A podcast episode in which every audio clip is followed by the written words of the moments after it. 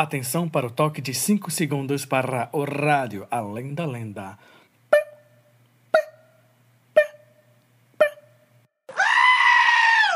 Comadre Florzinha mandou te chamar Pro Além da Lenda pra gente brincar O Curupira já correu pra lá Pro Além da Lenda pra gente brincar Olá, meus amigos! Olá, minhas amigas! Eu sou Erickson Marinho e esse é o Rádio Além da Lenda! Rádio Além da Lenda! E o programa de hoje tá belo, tá profundo, tá musical. Não, não é Frozen, mas a gente vai falar um pouco sobre uma princesa também, só que das águas. É a lenda da Yara, a nossa sereia brasileira. É a mãe d'água, é uma sobressalte, a onda no pego. Muito legal, né? É claro que também não pode faltar nossos convidados, nossos entrevistados e a nossa adivinha. E aí, para falar nossa adivinha, nosso desafio do dia, eu vou chamar ela, nossa amiga, apresentadora, atriz, cantora, feiticeira, Joana Flor. Joana Flor, chega aqui e diga qual é o desafio do dia. Olá! Olha só quem chegou. Fui eu, Joana Flor. E aí, todo mundo preparado para a hora mais misteriosa desse programa? É a hora da adivinha. Vamos lá? Adivinha, adivinha o que eu vou perguntar. Vou fazer uma adivinha, eu vou te atrapalhar. O que é o que é?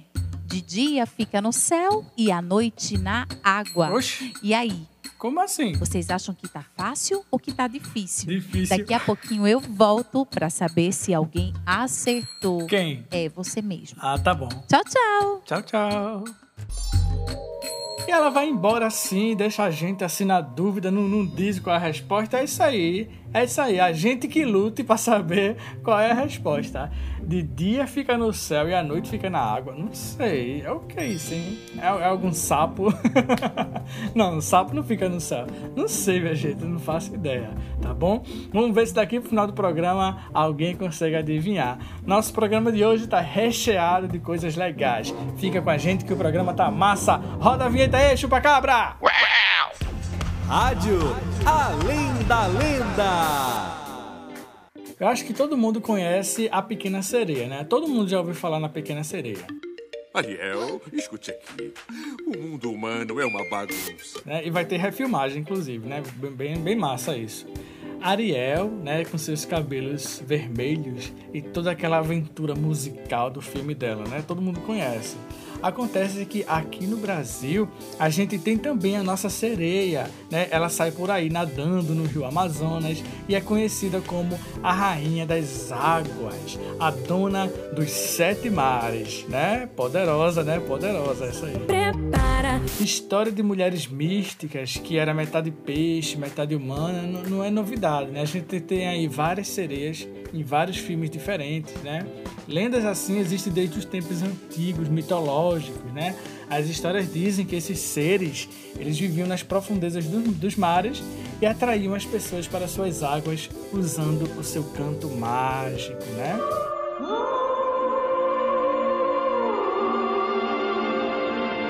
A lenda diz que quem escutar o canto da sereia fica hipnotizado e acaba seguindo todas as suas ordens, tá? Imagina, tu tá lá, passando, tomando banho na praia, escuta uma música da, da, da sereia, fica hipnotizado, pronto.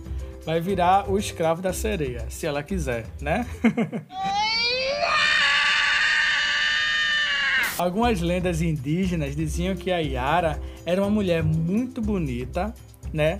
Tão bonita que ela despertou a inveja, né, das outras pessoas, das outras pessoas da, da tribo, né? As pessoas começaram a ficar tudo recalcado pro lado da bichinha, só porque a bichinha era bonita, né? a inveja era tanta que eles combinaram de atacar a Yara. Vê, vê que, que ideia?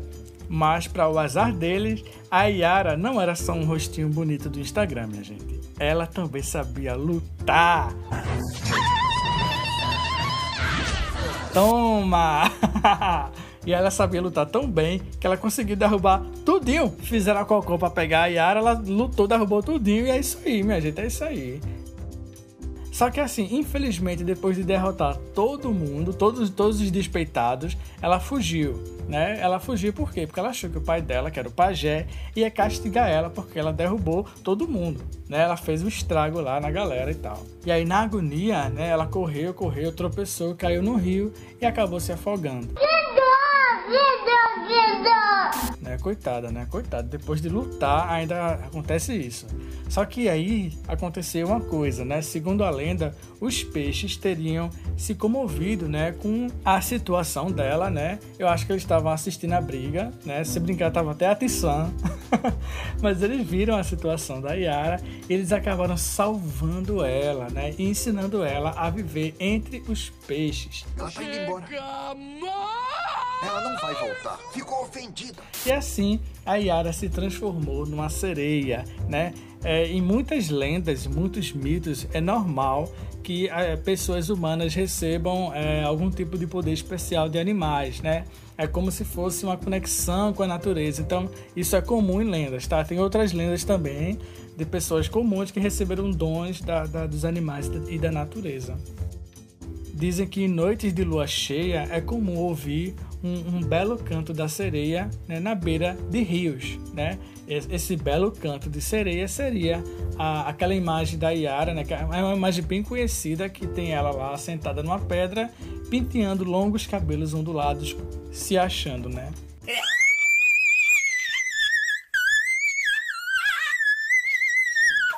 Claro que quem ouvir o canto vai ficar hipnotizado, por isso é bom evitar passar por rios em noite de lua cheia, tá bom? E nunca, nunca mande o áudio da sereia pelo WhatsApp, porque acho que também pega pelo WhatsApp a hipnose. Alguns grupos de pessoas costumam associar a Yara a Iemanjá, que é uma orixá, uma força da natureza que também é a rainha do mar, tá? Então tem essas conexões também. As histórias às vezes elas, elas se conectam e isso é muito legal. A Yara é bastante famosa aqui no Brasil, né? Ela é muito famosa e ela tem várias participações, né? Ela já apareceu no sítio do Pica-Pau Amarelo, já apareceu no, em alguns desenhos da Turma da Mônica, no Gibi também, já apareceu no Castelo Ratimbum, né? E claro que também apareceu no Além da Lenda, né? Tanto na série da TV quanto no livro que tem a Yara. Hum, que demora para atender. E essa foi a história da Yara. Você conhecia a história da Yara? Tu conhecia Chupacabra, a Yara? Uau! Se tu escutasse a música da Yara, tu ia fazer o quê? pois é, eu também ia ficar doidinho. Acho muito bonito quem canta.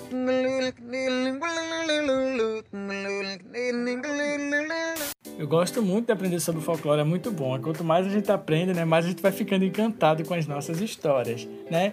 Vamos agora ouvir dos nossos participantes que história de folclore eles têm para nos contar. Todo mundo tem uma história de folclore, né? Vamos ouvir agora os nossos convidados. Quem conta o conto? Quem conta o conto? Olá pessoal, eu me chamo Leandro Paulo, eu sou de Sapucaia, no momento residindo em Jardim Brasil 1. E aí fala a história de um menino Peralta que foi de Sapucaia fez parte da minha infância. Poxa, eu conheço uma de um, um garoto moreninho que ele ficava na casa da minha avó. Era da minha bisavó também, né? Da minha avó Alzira, Dona Elza. Deus a tenha. Lá de Sapucaia, onde eu já morei quando eu era criança. E que a gente via ele. Eu, por exemplo, eu via bastante. Eu posso dizer que eu via quando eu era criança. Não sei se era coisa da minha mente porque as outras crianças que por lá moravam também meus vizinhos, Marcos, Célio, Ada, meus irmãos, Naninha, Júnior, Roinus, né? E também meus primos costumavam haver, não sei como é que era isso, se era lenda, porque o terreno da casa da minha avó ele era extenso. Então quando chegava por, por volta mais ou menos da, do final da tarde, é, era costumeiro sentisse um vento bater mais forte na, nas árvores, nos pés de manga, e a gente sempre imaginava que poderia ser ele. Pensava assim que também poderia ser o irmão de um saci, ou algum tipo de parentesco, né? Mas não, era um menininho pretinho, que ele costumava correr rodeando a casa lá da minha avó e sempre, sempre até os adultos diziam que via. Sumia a galinha, é, às vezes se via ele pela janela muito rapidamente como vulto. E isso trazia um pouco de medo. Mas para mim, depois que eu cheguei numa certa idade, que eu queria ser aquele garoto corajoso, valente, teve uma vez que eu vi ele pela janela, aquele vulto, e eu corri atrás. E eu pensei que eu ia conseguir pegar, e quando eu vi ele já estava no outro beco, que eram dois becos a casa da minha avó. Dava de um beco para o outro, porque era costumeiro ter assim nas casas, é, as casas não eram coladas, os muros. Tinha esse distanciamento das casas, tá entendendo? Para os muros. Então, quando eu dobrava num beco, eu já via ele no final da casa, do outro lado já o vulto, e eu corria atrás, e eu nunca conseguia alcançar. Mas esse medo se tornou um desafio, e eu nunca consegui pegar. nem os meus irmãos, nem meus primos, nem meus vizinhos. Peralta esse menino, hein? Rádio Além da Lenda. Que interessante essa história. Eu acho que esse daí é irmão do Saci. Se não for parente, pra estar tá fazendo isso, sumindo e aparecendo assim. Muito legal a história. Obrigado. E agora, peraí. Olha, eita, lá vem ela. Lá vem ela agora me aperrear. Voltei! E aí, alguém aqui já sabe a resposta? Então. Você ainda não sabe a resposta? ainda não. Ó, para quem chegou agora, eu vou perguntar outra vez. É assim: o que é o que é? De dia fica no céu e à noite na água. E aí? Já sabe? Hum... Daqui a pouquinho eu volto para dar a resposta misteriosa. E você ainda tem um tempinho para pensar. Tá bom, tá bom. Aí. E se você já sabe, ó, não fala nada não. Deixa eu ver se ele acerta, tá bom? Tchau, tchau. e ela vai embora, deixa a gente assim na agonia. Gente, por falar em Yara, né, por falar em música, você sabia que quem canta a música de abertura do nosso programa é Joana Flor? Pois é, minha gente, ela é desenroladíssima. E você gosta de folclore e gosta de cinema? E os dois juntos? Melhor ainda, né? No próximo bloco a gente vai conversar com Amanda Mergulhão Ferrari. Ela que é uma cineasta arretada que fez o curta O Canto do Sabiá. É um curta que fala sobre folclore. Aparece o Saci Lobisomem, é muito massa. Fique com a gente que a gente volta já já. Estamos apresentando Rádio Além da Lenda. Comadre Florzinha mandou te chamar. Pro além Voltamos a apresentar o Rádio Além da Lenda. Além da lenda pra gente brincar. Rádio Além da Lenda. Estamos de volta com Rádio Além da Lenda e vamos começar agora o nosso Sala de Bate-Papo. Programa de hoje está falando de Yara, de mulheres fortes e desenroladas, e agora a gente vai conversar com uma cineasta que fez um filme chamado O Canto do Sabiá, um curta-metragem lindo que eu assisti. Eles fizeram uma exibição online, eu assisti, muito bonito, e a diretora Amanda vai conversar com a gente aí, com o nosso repórter Afonso Bezerra. Com vocês, o Sala de Bate-Papo. Sala de Bate-Papo. Valeu, Erickson. Obrigado, querido. Já estou aqui na nossa sala de bate-papo, no meu home office, tomando todos os cuidados e já recebendo a nossa convidada de hoje. Ela que fala diretamente de São Paulo. Olha que coisa bacana. É a nossa querida Amanda Mergulhão Ferrari. Ela que é formada em cinema, diretora e roteirista do curta-metragem O Canto do Sabiá. Que maravilha ter você aqui com a gente, Amanda. Seja muito bem-vinda. Muito obrigada pelo convite aí, é um prazer estar conhecendo vocês e vamos embora conversar um pouco. Ah, que massa. Nós é que ficamos aqui maravilhados com a sua presença e para falar um pouco desse teu projeto. Mas antes disso, conta um pouco da tua trajetória. Quer dizer que você é formada em cinema? Isso, eu sou formada em cinema é, na FAP, em São Paulo, né? Na verdade, eu sou do interior do estado de São Paulo, uhum. é, mas já faz cinco anos que eu moro lá em São Paulo e já realizei outros filmes, né? É, antes do Canto do Sabiá, eu realizei um que chama Despertador, também curta-metragem, e assim como o Sabiá, né? Como o Canto do Sabiá, também muito é, foi participou de muitos festivais, foi muito bem premiado também. Ah, que bacana. Então já tem outra experiência aí no cinema, contando. Também segue essa linha de falar de memória, de folclore, das tradições brasileiras, o outro curta?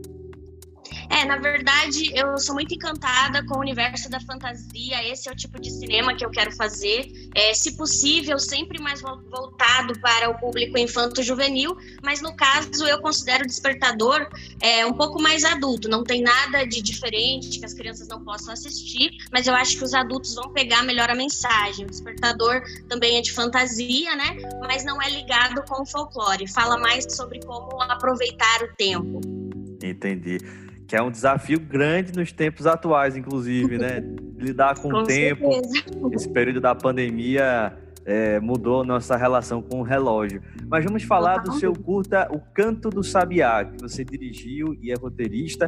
Do que trata esse curta? O que é que faz um resumo dele pra gente? Então, ele conta a história de um escritor dos anos de 1920 e ele é um escritor que realmente acredita em criaturas folclóricas e é taxado por todo mundo da cidade onde ele vive, no interior de São Paulo, é, de louco, né? Então, na verdade, a gente traz todo esse panorama de é, histórico, né, de 1920. Também tra tratamos de folclore, mas é, na verdade a mensagem ali é não só valorizar a nossa cultura, a nossa história enquanto brasileiro mas também a valorização dos nossos sonhos, né? Por mais que ninguém acredite na gente, acho que o filme traz essa mensagem de não importa quantos estão do nosso lado, mas sim o tamanho dos nossos sonhos, que a gente nunca deve desistir, por mais que eles pareçam distantes. Então, mesmo que sozinho, nunca desista do que você acredita. E o que é que há de folclore no curta? O que é que aparece lá dos nossos personagens folclóricos? Então, tem alguns é, personagens que, que aparecem no curso que eles são muito céticos e não acreditam nas criaturas folclóricas. Mas depois a gente vê que realmente elas existem, elas fazem parte daquilo e que o nosso protagonista, José Bento, não está louco, né? E aí tem o lobisomem é, e tem o Saci Pererê também. E é, toda vez que a gente está passando o filme, quando as pessoas veem o Saci Pererê, elas é, sempre tem uma comoção na sala, sabe? E para mim foi um grande orgulho gravar esse filme, porque eu fiz questão de gravar na minha cidade natal, que é no interior de São Paulo. Fica seis horas da cidade de São Paulo, então foi um mega desafio levar todo mundo e todos os equipamentos para lá. E, e aí tem alguns atores que são ibitinguenses. O Saci é um deles. Então, todo mundo dá. É, a gente promoveu algumas exibições na cidade, né? É, faz dois anos já. E, e aí todos os ibitinguenses, né, todas as pessoas da cidade ficavam muito felizes por ver o primeiro filme, né, sendo realizado na cidade e é, contendo pessoas da cidade. Tinha duas pessoas da cidade. E o Saci, né, o nosso ator Gustavo Campos, ele é bem conhecido lá. Então, é, sempre foi o sonho dele ser ator e a gente realmente fez essa parceria.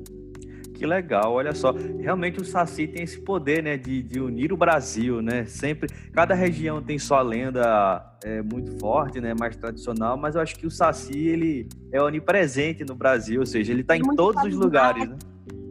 É, ele é muito carismático, né? Todo mundo gosta, se identifica de alguma forma. E como foi a pesquisa para realizar o filme, né? O que é que você leu? O que é que, onde foi que você se inspirou para pensar o, o Canto do Sabiá? É, o Canto do Sabiá foi o meu TCC. Na verdade, eu tinha escrito ele há muito tempo antes do meu TCC. Não sabia que ele ia se tornar meu TCC, mas acabou que eu escolhi. Ele. TCC é o trabalho de conclusão de curso, né, na universidade, não é isso? Isso, é, na FAP. Aí chegou no último ano, eu pensei, ah, esse é o meu projeto que eu tenho mais bem fundamentado e desenvolvido, é o mais maduro até então. Então eu vou adotar ele. Então ele já estava meio que pronto, porque eu já tinha trabalhado muito nele anos antes, né? Então eu li de tudo um pouco, me inspirei muito nas lendas nossas, né? Porque é, era isso que eu queria trazer, esse orgulho nacional, porque a gente vê muitas é, lendas e, e, coisas assim é, de outras culturas. Eu acho super legal essas coisas nórdicas, mas a gente às vezes não valoriza tanto o que é nosso. Então acho que é bacana admirar o outro, mas vamos nos admirar também, porque a gente não fica atrás, né? E aí eu li muito é, Monteiro Lobato, principalmente, Câmara Cascudo também. Grandes é, referências. Pois é, e aí, como foi o TCC, ele, ele realmente teve todo o embasamento, sabe? É, foi muito trabalho. A gente, na faculdade, tinha que fazer um livro conceitual explicando de onde vinha cada referência. E, e aí tá tudo contido lá. Deu um livro de mais de 300 páginas, sabe? Nossa, que bacana. E, e, hoje o curta ele está participando de festivais, né? Está se inscrevendo em festivais. Mas tem previsão dele ser tipo ficar disponível para o grande público? É, para quem não sabe, a gente ainda não pode disponibilizar por conta desse circuito de festivais que a gente está tendo, né? Senão a gente pode ser desclassificado, porque os festivais exigem uma certa exclusividade, né? Mas a gente está participando de vários festivais online e justamente se você procurar a gente no Instagram, você vai poder seguir a nossa página do filme. Toda vez que tiver exibições online, às vezes a gente nem depende de festival, nós mesmos fazemos essa exibição online para que mais pessoas possam conhecer o curta, né? Então a gente está nessa nesse circuito já faz tempo, porque o filme foi gravado em 2018 ficou pronto em junho, julho de 2019, e aí já faz tempo que a gente está concorrendo a várias coisas, ganhamos prêmios, né? Então, provavelmente, ano que vem, ele já vai poder estar tá no, no, no YouTube, mais fácil aí para todo mundo, mas por enquanto que ele não pode estar, eu sugiro vocês darem uma olhadinha no nosso documentário que está aberto no YouTube, disponível para todo mundo e chama realmente é uma coisa muito simples, o canto do sabiá por trás das câmeras, né, para falar de bastidores, trazemos atores, relatos, histórias que aconteceram, que né? legal. E, e como foi cada etapa, né? E fora isso também tem o nosso trailer é, também lá disponível é, e teaser também. Que legal. E qual é o Instagram que as pessoas podem ficar acompanhando a participação de vocês aí? É filme, aí underline, o Canto do Sabiá BR, né? De Brasil. Perfeito, tá joia. Ah, e agora chegou aquele momento, Amanda, do nosso ritual aqui na nossa sala de bate-papo. Não tem nada que se pense. A gente sempre pergunta aos nossos convidados com qual lenda do folclore brasileiro você mais se identifica. Qual é a sua lenda preferida, Amanda? Conta pra gente. Olha, identificação, eu acho que eu me dou muito bem assim com a figura da caipora ou do curupira, porque eu acho que tem que defender sim as nossas matas, o nosso verde aqui, né? Que hoje está cada vez mais degradado aí, é um absurdo que a gente está vendo, né? Essa negligência, né? Em prol só do dinheiro, acho que não é bem assim. Então, me identifico muito com essas duas figuras, mas eu acho que eu sou muito brincalhona, assim, de gostar de pegar peças que nem o Saci, ah. é, mas além do que eu acho mais bonita mesmo, assim, a figura que eu mais acho bonita no, no folclore, apesar de ser meio melancólica, é a mula sem cabeça, porque eu acho que você, eu acho eu gostaria muito de ver assim, sabe? Eu acho que ela deve ser linda, mesmo com a cabeça assim em chamas. Eu acho lindo. Ah, que legal. Muito bom, então. então você deu aí um cardápio imenso de lendas para a galera pesquisar em casa. E é sabendo aí das suas lendas preferidas que nós encerramos aqui o nosso papo. Infelizmente chegou o final da nossa conversa. Nós agradecemos a, a sua participação aqui. Sucesso ao Canto do Sabiá e até a próxima oportunidade, Amanda. Obrigada. Agradeço aí o tempo, o espaço, a visibilidade. Obrigado. Aí, Erickson, foi um prazer imenso essa oportunidade de conhecer a Amanda e o filme, o curta-metragem O Canto do Sabiá. Até a próxima, pessoal. Tchau, tchau.